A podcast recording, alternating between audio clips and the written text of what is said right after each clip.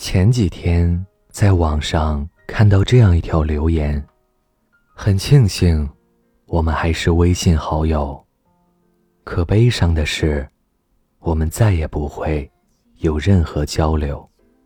从最爱到彼此陌生，是真的回不去了。即便还对你念念不忘，也不敢再去联系，因为怕打扰。你现在的生活，更怕自己又一次陷入过往的回忆，无法自拔。也许不删除、不聊天、不交集，就是我们之间最好的结局。往后，我想你、念你，都只是我的事情，再也与你无关。这世上有多少感情，从惺惺相惜到形同陌路，从心心念念到不敢打扰。明明很认真的爱过，却不会再提及；明明心里难以放下，却不会再联系。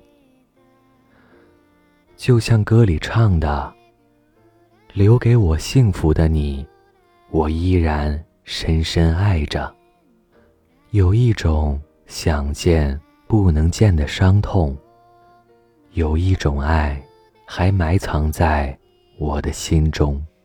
不知道在你的生命中，是否也有那么一个人，至始至终都在你的微信里占有一席之地，可你与他已经没有任何关系。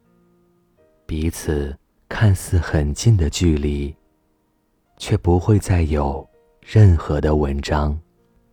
很多时候，你可能还会关注他的朋友圈，猜测对方此时此刻的心情，但不会去点赞或者评论。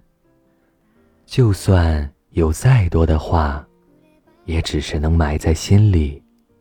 因为彼此已经结束，你没有任何理由去打扰对方。在你心里，他依然是你患得患失的梦；可在对方的眼中，你已经不是他守候的唯一。